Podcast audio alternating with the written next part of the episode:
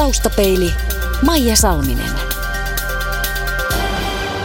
Tässä taustapeilissä on tarkoitus vähän vääntää rautalangasta Euroopan unionin ja Euroopan parlamentin toimintaa ja eurovaalien asetelmia. Ja Euroopan parlamentin Suomen tiedotustoimiston päällikkö Pekka Nurminen, sinä taidat tuntea nämä kuin omat taskusi vai kuinka? No toivottavasti ainakin niin, että pystyn hieman avaamaan asioita. Tervetuloa taustapeiliin. Kiitos, siis. kiitos. Miksi eurovaaleissa kannattaa äänestää? Vaaleissa valitaan päätöksentekijät ja eurovaalit on tilaisuus valita ne edustajat, jotka suomalaisia, suomalaisia äänestäjiä edustavat suoraan Euroopan parlamentin kautta EUn lainsäädäntötyössä. Ja se lainsäädäntötyö, vaikka se tuntuu välillä hiukan kaukaiselta, kun täältä katselee, niin se vaikuttaa meidän jokapäiväiseen elämäämme. No kyllä, se hyvin konkreettisella tavalla vaikuttaa, jos nyt mietimme vaikka ihan omaa arkipäiväämme ja sitä, miten se kulkee. Me heräämme yleensä sellaisen puhelimen soittoon, joka on EU-säädösten mukaisesti valmistettu ja johon soitetaan EU-normien mukaisesti. Me pesemme hampaita tahnalla, jossa on EU-lainsäädännön mukaan määrä erilaisia kemikaaleja niin, että se on turvallista suuhun pantavaksi ja me otamme ruokamme EU-normien mukaisesta jääkaapista ja syömme EU-normien mukaan merkittyjä elintarvikkeita ja testattuja lääkkeitä ja niin poispäin. Kyllä niin kuin vaikkei kansalaisen tarvitse nyt kauhean huolissaan olla siitä, että EU kontrolloi kaikkea, niin useimmat asiat, mitä me päivän mukaan tai mittaan teemme, niin on jollain lailla säänneltyjä tai saavat alkuperänsä Euroopan unionin päätöksenteosta. Joskus se päätöksenteko tuottaa hiukan semmoisia, sanoisinko, kummastuttaviakin asioita. Viimeksi on puhuttu muovipussien kieltämisestä ja itsestään samoista kahvikeittimistä ja ja sitten muita tämmöisiä säädöksiä, kuten se klassinen kurkkudirektiivi, jotka tuntuvat pieniltä ja joutavan päiväisiltä, mutta kyllä niissä taitaa jokin taka-ajatus olla. No muovipussithan on, joskus on sanottu, että mitä meistä jälkipolville jää, se on muovipussit. Ja tämä muovipussisääntely on itse asiassa yksi esimerkki siitä, miten EUn tasolla pyritään varmistamaan se, että – meistä jäisi jotain ehkä muutakin kuin ne muovipussit sitten jälkipolville. Toisin sanoen säännellään sitä tapaa, millä muovipusseja tuotetaan, että tuotetaan pusseja, jotka hajoavat, eivätkä jää eläinten syötäväksi ja sitä kautta niitä ja luontoa myrkyttämään. Kahvinkeittimissä on ollut kysymys energiatehokkuuden lisäämisestä. Toisin sanoen uusissa kahvinkeittimissä halutaan, että ne sammovat aikanaan. Se on sekä paloturvallisuus että energian säästökysymys. Kurkkudirektiivissä oli kysymys siitä, että haluttiin myydä kurkkuja koko EU-alueella ja silloin jos myydään ensiluokkaisia kurkkuja, niin täytyy olla jonkinlaiset säännöt siitä, mitä ovat ensiluokkaiset kurkut. Kaikilla EU-säännöksillä on joku, joku syynsä ja alkuperänsä. Niitä tehdään aina johonkin tarpeeseen. Pekka Nurminen, tartutaan vähän härkää sarvista ja, ja äh, käydään läpi ensin lyhyesti Euroopan unionin päätöksenteon perusrakenteita. On parlamenttia, on komissiota, on ministerineuvostoa ja Euroopan neuvostoa. Aloitetaan siitä, josta pian äänestetään, eli parlamentista siihen valitaan 28 jäsenmaasta 751 jäsentä ja heistä 13 on suomalaisia. Mitä parlamentti tekee? Parlamentti tekee EUn lait yhdessä jäsenvaltioita edustavan ministerineuvoston kanssa. Eli Euroopan unionin lainsäädäntöasioissa, budjettiasioissa eli unionin rahankäytössä sekä niissä kansainvälisissä sopimuksissa, joita EU tekee muiden maiden kanssa – voisi sanoa, että on voimassa tämmöinen kaksikamarijärjestelmä. Jäsenvaltioita edustava ministerineuvosto ja kansalaisia suoraan edustava parlamentti tekevät nämä lait, päätökset yhdessä täsmälleen samanlaisen valtaoikeuksin. Mutta parlamenttihan ei tee lakiesityksiä. Lakiehdotukset tekee Euroopan komissio. Ja Euroopan komissio tekee nämä ehdotukset sillä tavalla puolueettomasti arvioiden, että komission tehtävänä on ikään kuin ottaa huomioon Euroopan unionin kokonaisetuja, myöskin pienten jäsenvaltioiden ja erilaisten erityisryhmien edut.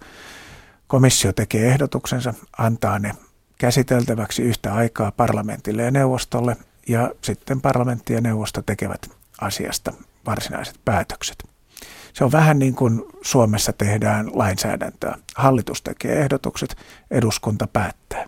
Meillä on Suomessa yksi kamarijärjestelmä, EU-ssa, niin kuin jossain EUn jäsenmaissakin on kaksi kamarijärjestelmä. Parlamentti, ministerineuvosto päättävät yhdessä. Onko lakiehdotusten tekeminen komission päätehtävä? No kyllä kai oikeastaan voisi sanoa, että on. Komissiolla on tietysti muitakin tehtäviä. Komissio valvoo myös sitä, miten jo säädetyt EU-lait pannaan täytäntöön, miten jäsenvaltiot niitä noudattaa.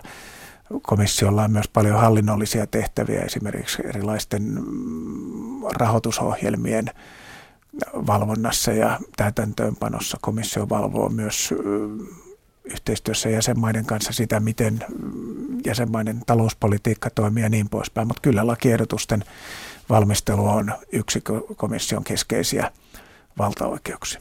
Semmoinenkin yksityiskohta, että kun näidenkin vaalien yhteydessä puhutaan eh, tuosta eh, finanssikriisistä ja puhutaan siitä, että syydetään Kreikkaan rahaa ja kaikkea tätä, ja eh, olkoon asiasta mitä mieltä vaan, tuetaan ketä tai ei tueta, niin eihän Euroopan parlamentti päätä näistä asioista ollenkaan. No ei siinä mielessä, että... Ei suoraan, että siellä äänestettäisiin, että annetaanko Kreikalle rahaa. Ei, joo, mm. joo, se pitää paikkansa. Nämä, tuota, nämä tukipaketit, mitä tämän finanssikriisin hoitamiseksi on, on rakennettu ja nämä vakausmekanismit, mitä on, on rakennettu, ne on jouduttu rakentamaan ikään kuin tämän nykyisen EU-sopimusjärjestelmän oheen tai sen rinnalle. Ja Euroopan parlamentilla ei ole näissä asioissa päätösvaltaa. Nämä tukipaketit ja vakuusmekanismit ja lainat ja takaukset on, on tehdään hyvin pitkälti jäsenvaltioiden rahoilla ja, ja, ja siinä suhteessa sitten jäsenvaltiot on tietysti keskeisessä roolissa myös siinä päätettäessä. Finanssikriisin osalta Euroopan parlamentin rooli liittyy EU-lainsäädäntöön. Ja lainsäädäntö on nyt finanssikriisin aikana tehty, juuri sitä lainsäädäntöä, jolla sitten jäsenvaltioiden talouksia tarkkaillaan. On tehty myös paljon lainsäädäntöä, jolla säännellään finanssijärjestelmän, pankkisektorin toimintaa, pankkivalvontaa, mahdollisesti vaikeuksiin ajautuvien pankkien alasajoja ja niin poispäin. Tässä lainsäädäntötyössä Euroopan parlamentin rooli on tietysti merkittävä samalla tavoin kuin kaikessa muussakin, mutta näissä varsinaisissa tukipaketeissa niistä parlamentti ei ole päättänyt eikä, eikä varmaan päätä jatkossakaan, koska ne eivät ole ikään kuin – tämmöisiä EU-instrumentteja, e vaan jotain, jota on rakennettu siihen, siihen rinnalle. Taustapeili. Euroopan parlamentin Suomen tiedotustoimiston päällikkö Pekka Nurminen. Entä se parlamentti, miten siellä toimitaan? Siellähän ei olla esimerkiksi maanmukaisesti ryhmiteltynä, vaan poliittisten ryhmien. No, tämä on juuri tämä tarkoitus. Jos palaan vielä sen verran siihen ministerineuvostoon, että se on juuri se EUn toimielin, jossa istutaan ikään kuin jäsenvaltion lipun takana ja edustetaan jäsenvaltion näkökulmaa sillä tavoin, kun tietysti sen kunkin maan hallitus hyväksi katsoo määritellä. Parlamentissa istutaan poliittisissa ryhmissä, aivan kuten Suomen eduskunnassakin kansanedustajat toimivat poliittisissa ryhmissä. Ja aivan kuten Suomen eduskunnassakin europarlamentaarikot toimivat yleensä varsinaisena jäsenenä yhdessä valiokunnassa ja varajäsenenä toisessa valiokunnassa. Ja näissä valiokunnissa sitten valmistellaan mietintöjä täysistunnolle, valmistellaan toisin sanoen näitä lakiehdotuksia, joista sitten keskustellaan poliittisissa ryhmissä ja poliittiset ryhmät pyrkivät muodostamaan yhteisen kannan näihin, näihin asioihin kun on tämä ikään kuin kaksijako, neuvoston kautta tulee tämä jäsenvaltion näkökulma ja parlamentin kautta tulee tämä poliittinen ikään kuin kansalaisten äänestäjien näkökulma, niin näin tämä Euroopan unionin demokraattinen järjestelmä ikään kuin täydentää toisiaan näistä kahdesta näkökulmasta. Mitä europarlamentaarikko eli MEPPI tavoittelee? Missä on, missä on hänen vaikutusvaltansa? Kyllä se vaikutusvalta on siellä öö, valiokuntatyössä ja valiokuntatyön ja sen poliittisen ryhmän solmokohdassa, eli tämmöisessä niin kutsutussa valiokuntaryhmässä, poliittisessa valiokuntaryhmässä, joka sitten sen tietyn valiokunnan sektorilla valmistelee sen ryhmän näkökulmasta niitä, niitä asioita. Kyllä Euroopan parlamentti, niin kuin sanottu, on hyvin suuressa määrin lainsäädäntöparlamentti ja kaikki lainsäädäntöasiat valmistellaan niissä valiokunnissa. Aktiivinen työ siellä, hyvä verkottuminen siellä, kyky rakentaa kompromisseja ja luottamusta ja saada sitä kautta kannatusta myös niille omille ideoilleen, niin se on se avain tehokkaaseen työhön parlamentissa.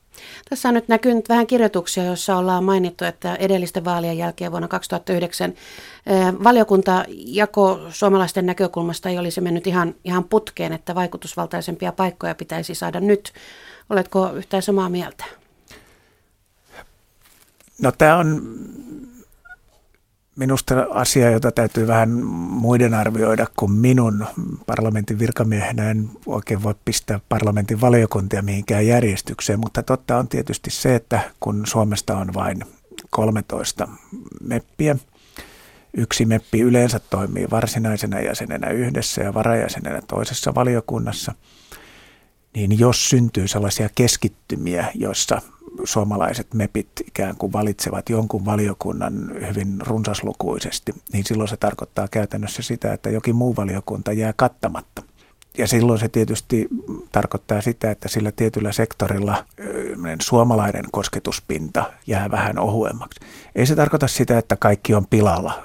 Jokainen meppi voi olla aktiivinen toimija missä tahansa asiassa myös muiden valiokuntien asioissa, mutta se aina niin kuin vaatii pienen niin kuin ylimääräisen operaation. Että siinä suhteessa semmoinen tasainen jakauma on hyödyllinen, mutta se riippuu hyvin paljon siitä niin kuin valittavien meppien omista prioriteeteista, niistä niin kuin tavoitteista, mitä he haluaa siellä siellä parlamenttityössä ja valiokuntatyössään edistää. Tässä taitaa olla myös se, se, mikä on avain siihen, että onko MEPillä vaikutusvaltaa vai ei. Sitä on otettavissa, jos sitä haluaa. Kun välillä sanotaan, että ei siellä yksi, yksi MEPpi mitään tee, mutta, mutta siellä on mahdollisuus siihen. Juuri näin. Euroopan unioni, joku on sanonut, että Euroopan unionissa ei ole pöytiin tarjoilua, vaan se on vähän niin kuin noutopöytä, että sieltä pitää itse mennä hakemaan ja, ja, ja omalla aktiivisuudellaan sitten rakentaa sitä omaa, omaa vaikutusvaltaansa. Euroopan parlamentissa kukaan ei, siinä varsinaisessa valiokuntatyössä kukaan ei tule kysymään, että mistä maasta sinä olet kotoisin. Ihmiset kysyvät, että mitä poliittista ryhmää tai poliittista kantaa edustat, mitä asioita ajat, millä tavoin toimit siinä suhteessa kaikilla suomalaisilla parlamentaarikoilla on aivan yhtä suuret mahdollisuudet toimia kuin mistä muusta maasta tahansa tulevalla MEPillä, kunhan sitä omaa aktiivisuutta ja hyvää verkottumiskykyä, yhteistyökykyä on. Mutta jos haluaa jäädä takariviin, niin sinnekin saa jäädä. Ei kukaan tule noutamaan. No, mä toivon, että äänestäjät, media, etujärjestöt, kansalaisjärjestöt sitten vähän vahtii sitä, mitä, että siinä suhteessa kyllä niin kuin painetta varmaan tulee, tulee vaikka periaatteessa mahdollista toimia, toimia myös passiivisemmin, mutta mä luulen, että, että kiinnostus Euroopan parlamenttia kohtaan on siinä määrin kasvanut viime aikoina, että ei valittavia meppejä sillä lailla jätetä rauhaan, jos näin voidaan sanoa, vaan media, ihmiset, järjestöt on kiinnostuneita siitä, mitä he tekevät ja hyvä niin. Taustapeili. Miten sitten MEPin valtaa mitataan, tai voiko sitä edes mitata, varsinkin näin vaalien alla tietysti pyritään lyömään pöytään vaikka tämmöistä numeraalista evidenssiä, että on oltu siinä ja siinä ja siinä. Ja toiset sanovat sitten, että tällä konstilla ei mitään todellista valtaa mitata. Tämmöiset erilaiset lukumääräiset mittaukset on suuntaa antavia. Totta kai ne kertoo siitä, että, että esimerkiksi valiokunnissa valitaan niin kutsuttuja esittelijöitä jokaiselle asialle ja niin kutsuttuja varjoesittelijöitä, jotka, esittelijöitä, jotka ovat sitten niin kuin oman poliittisen ryhmänsä edustajia tai neuvottelijoita siinä, siinä asiassa. Nämä on luottamustehtäviä joihin, joita MEPPI saa omalta poliittiselta ryhmältään tai valiokuntaryhmältään. Ja jos niitä on, niin se kertoo siitä, että kyseinen henkilö on nauttinut oman ryhmänsä ja valiokuntansa luottamusta. Mutta asioita on kovin erilaisia. On isoja asioita, on pieniä asioita. Yhdelle ihmiselle pieni tekninen yksityiskohta saattaa olla toiselle suuri periaate ja päinvastoin. Eli riippuu ikään kuin tarkastelijan lähtökohdista, että minkä, minkä painon näille erilaisille asioille antaa. Antaa ja sen vuoksi tämmöiset numeraaliset arviot on aina, aina pikkusen hankalia. Euroopan parlamentin Suomen tiedotustoimiston päällikkö Pekka Nurminen, minkälainen ihminen pärjää meppinä? No suomalaiset on minun mielestä pärjännyt varsin hyvin. Ehkä siitä syystä, että aika monella on ollut jonkinlainen tausta politiikassa. Tämä tietysti antaa hyvän lähtökohdan sille parlamenttityölle. Asiaosaaminen on tärkeää. Täytyy pystyä lukemaan paperit ja ymmärtämään, mitä niissä sanotaan. Mutta niin kuin olen tainnut jo tässä parin kertaa sanoa, semmoinen hyvä verkottumiskyky, kyky rakentaa luottamusta omia kantoja kohtaan, kyky löytää ratkaisuja, niin tätä kautta syntyy se vaikutusvalta joskus aika pitkälläkin tähtäimellä, että sitä täytyy hieman rakentaa siinä, siinä parlamenttityön työn aikana. Mutta reipas asenne työntekoon, hyvä omaksumiskyky ja hyvät ihmissuhdetaidot, niin niillä pärjää oikein hyvin. Pikkusen pitää olla kielitaitoakin tietysti siinä suhteessa, että vaikka virallisissa kokouksissa voi puhua suomea tai ruotsia omaa äidinkieltään, niin kyllä niiden epävirallisten kontaktien määrä on niin paljon suuri, että, että kohtuullinen englannin kielen taito on varmasti hyödyllinen. Ja hyvät istumalihakset, Brysselissä päivät ovat pitkiä päivät on pitkiä ja tietysti semmoinen niin kuin MEPin työhön liittyy hirvittävän paljon matkustamista, joten tämmöinen matkustamisen rasituksen sietokyky on, on kyllä tarpeen tai ainakin se kehittyy sitten sen työn aikana. Tuossa osui silmiin yksi lehtijuttu, jossa, jossa istuvilta edustajilta kyseltiin, että myös tätä samaa, että mitä hyvältä MEPiltä vaaditaan ja asiaosaamisen ja verkottumisen lisäksi yksi vastaajista korosti Euroopan historian tuntemusta, sillä jäsenmaiden historian vaikutukset näkyvät toiminnassa päivittäin. Ja toinen sanoi, että hänestä on tullut parlamentissa kohteliaampia.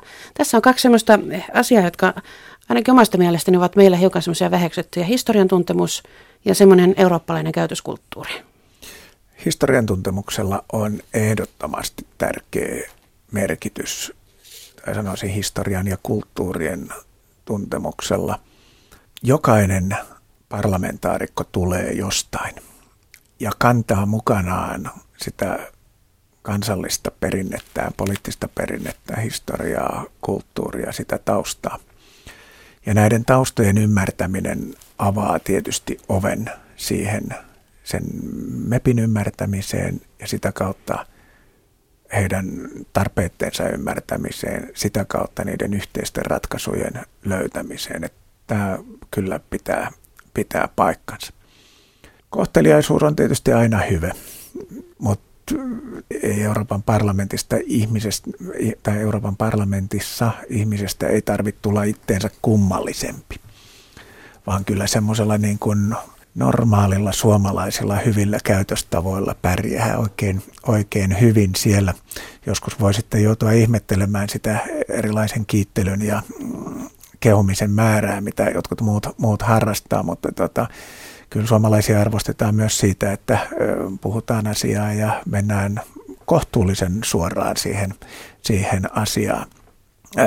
Mutta kyllä joo, mä uskon, että, että tämä kulttuurien kirjo mitä parlamentissakin on, niin, niin johtaa siihen, että ihmisillä on tarve käyttäytyä kohtuullisen hyvin ja kohteliaasti, koska ei voi aina niin kuin ihan tietää, että ymmärretäänkö niitä vitsejä tai kansalliseen kulttuuriin liittyviä, liittyviä viittauksia tai, tai elekieltä tai muuta. Silloin on syytä olla, olla lähtökohtaisesti hyvin kohtelias. Vitsailu on osoittautunut kovin kovin vaaralliseksi lajiksi politiikassa.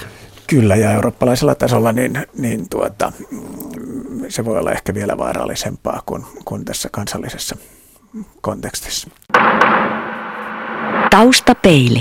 Pekka Nurminen, näiden vaalien yhteydessä on puhuttu myös kärkiehdokkaista. Mitä se tarkoittaa?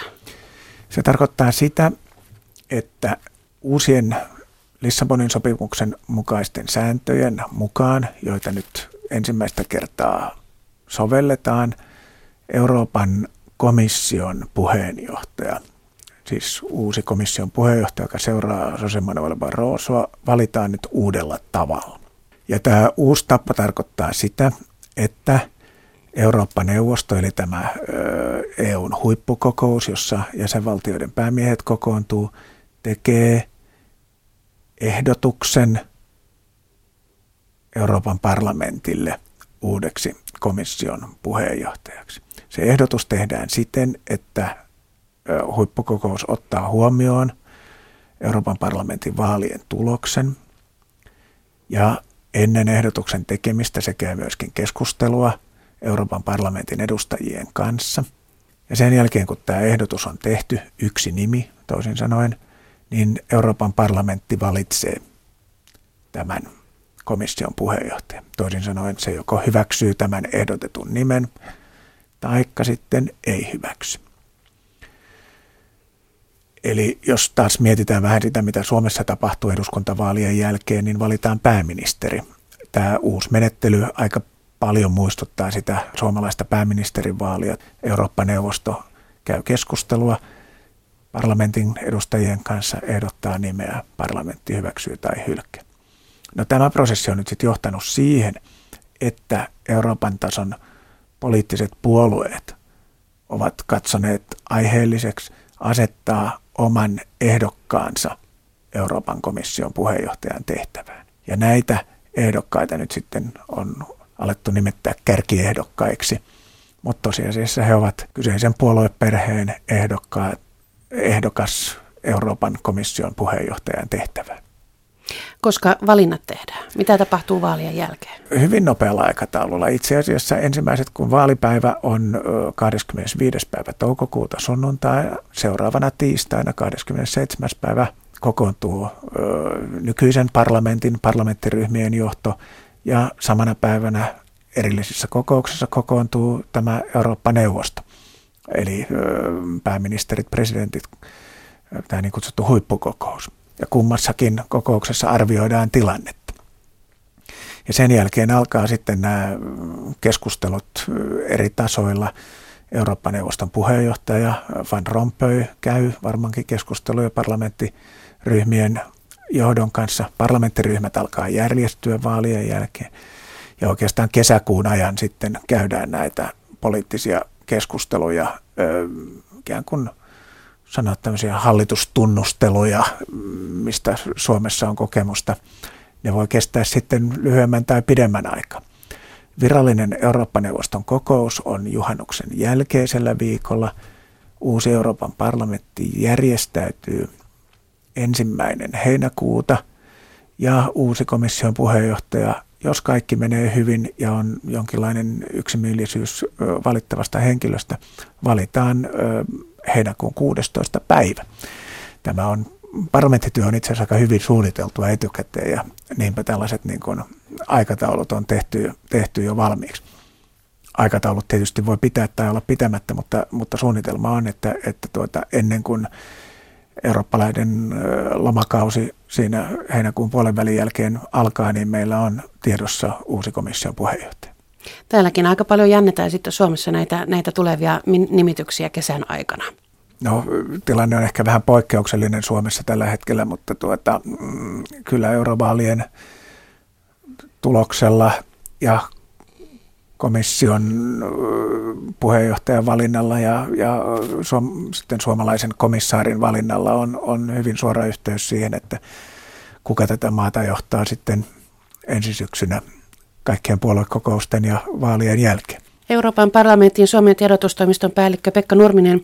Nämä eivät ole nämä eurovaalit olleet Suomessa ne kiinnostavimmat vaalit, niin se vaan on. Viimeksi äh, äänestysprosentti Suomessa oli, oli 40,3, eikö niin? Kyllä. Mitä kristallipallosi sanoo näistä vaaleista? No tietysti tässä vähän kamppaillaan sellaista yleistä trendiä vastaan, että äänestysaktiivisuus on nyt oikeastaan kaikissa vaaleissa jossain määrin laskenut noin niin kuin yleisenä trendillä. Ja Euroopan parlamentin vaalit on tietysti kärsineet tästä ikään kuin vielä voimakkaammin.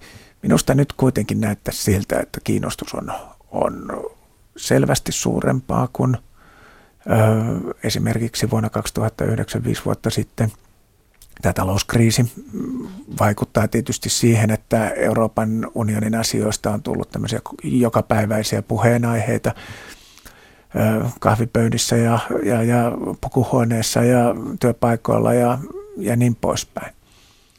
Myöskin Euroopan parlamentin vallan kasvu on, tarkoittaa sitä, että puolueet ehdokkaat on paljon kiinnostuneempia näistä vaaleista, erilaiset järjestöt on paljon kiinnostuneempia näistä vaaleista.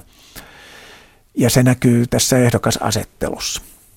Meillähän ei koskaan ollut tällaista ehdokasasettelua kuin nyt, että meillä on istuva komissaari, meillä on kolme istuvaa ministeriä, meillä on kaksi tämän nykyisen hallituksen entistä ministeriä, Meillä taitaa olla jokunen muukin entinen ministeri siellä ehdolla. Meillä on 11 näistä 13 nykyisestä Euroopan parlamentin jäsenestä haluaa jatkaa. Meillä on muutamia, voisiko sanoa paluuta tekeviä Euroopan parlamentin jäseniä, jotka ovat aikaisemmin olleet, haluaa tulla takaisin.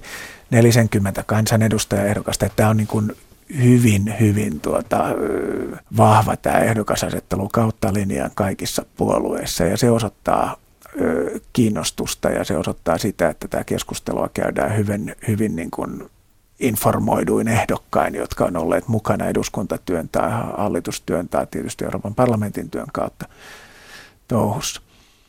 Ja sitten mä uskon, että, että tota, silläkin on oma merkityksensä, että vaalipäivä on siirretty toukokuulle.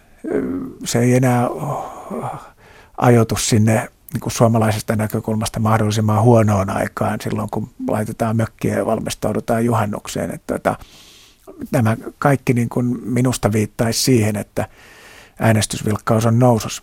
Ja tästä on tehty ihan tutkimuksiakin, että, että ainakin niin kuin verrattuna siihen vuoteen 2009, niin niiden ihmisten määrä, jotka ilmoittavat joko varmasti tai melko varmasti äänestävänsä näissä vaaleissa on, on suurempi kuin aikaisemmin. Et siinä suhteessa näyttää hyvältä. En minä usko, että, että äänestysprosentti nousee samalle tasolle kuin kansallisissa vaaleissa. Se olisi hyvin, hyvin yllättävää, mutta, mutta jonnekin sinne päin. Niin ja kuitenkin nousee. No, se olisi minusta tärkeää, että tämä niin kuin, laskeva käyrä saadaan katkaistua. Ja minusta olisi erittäin hyvä, jos suomalaiset äänestäisivät aktiivisemmin kuin EU-maissa keskimäärin. Nyt me jäätiin viime kerralla mm, muutama prosenttiyksikkö keskiarvon alapuolelle ja ja tämmöisilläkin asioilla on sitten pikkusen merkitystä, kun katsotaan, että miten, miten eri maat mm, toimii EU-ssa. Että kyllä niin kuin, sillä niin kuin vahvalla tuella, mitä suomalaiset parlamentaarikot sitten omasta maastaan ja ääneltä, äänestäjiltään saa, niin sillä on merkitystä myös sillä, siinä käytännön työssä. Taustapeili.